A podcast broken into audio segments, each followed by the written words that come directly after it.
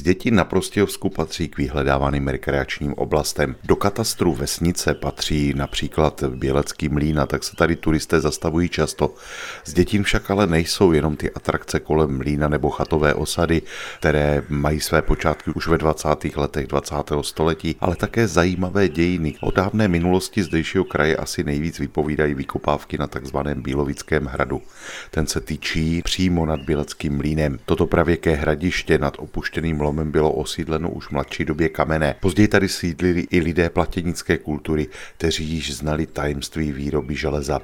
Zajímavé je, že hradiště, mimochodem velmi rozsáhlé a opevněné vysokým valem, bylo využíváno i ve středověku jako sídlo tehdejší šlechty.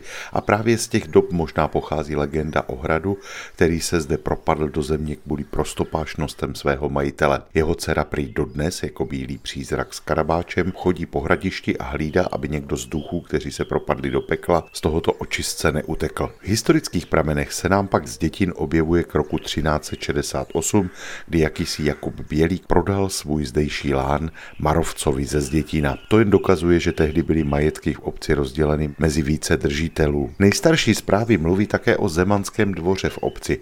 Dle něhož se prý jmenoval také rytířský rod Zoubků ze Zdětína. Měl stát na místě domů číslo 30 a 32, v jejich zdech byly ještě v 19. století patrné zbytky starších staveb. Podle legendy byl prapředek tohoto rodu jménem Zub vojákem a sloužil v křesťanském vojsku při bojích proti pohanu v dnešním Polsku.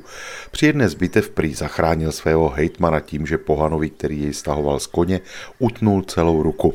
Hejtman mu prý za to u krále vymohl erb s dvojicí držících se rukou, jednu v červeném a druhou ve zlatém poli. Rod zoubku ze Zdětína se rozrostl po Polsku i po velké části Moravy a moravská větev vymřela po meči 25. srpna 1625 Vilémem Bohuslavem Zoubkem ze Zdětína, po přeslici pak Kateřinou Alžbětou, která zemřela v Brně 15. července roku 1636. Panský dvůr byl také zrušen, konkrétně v roce 1785 a jeho pozemky byly přiděleny novým osadníkům.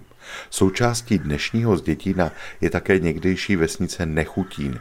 Ta tvořila západní část současné obce a od roku 1843 byla nejprve dobrovolnou, od roku 1919 pak už úředně potvrzenou součástí dnešní aglomerace. V roce 1843 byla také na návsi postavena kaple svatéAny. Malebná bílá stavba je dodnes ozdobou Zdětína. Jinak vesnice byla ovšem vždy přifařena do nedalekého Ptení. Zajímavé je, že letopočet na desce nad vchodem kaple udává jako rok zbudování až 1847. Pomník padlých v první světové válce postavený před kaplí byl později doplněn o pomník padlých legionářů z obce a následně i zemřelých účastníků odboje za druhé světové války.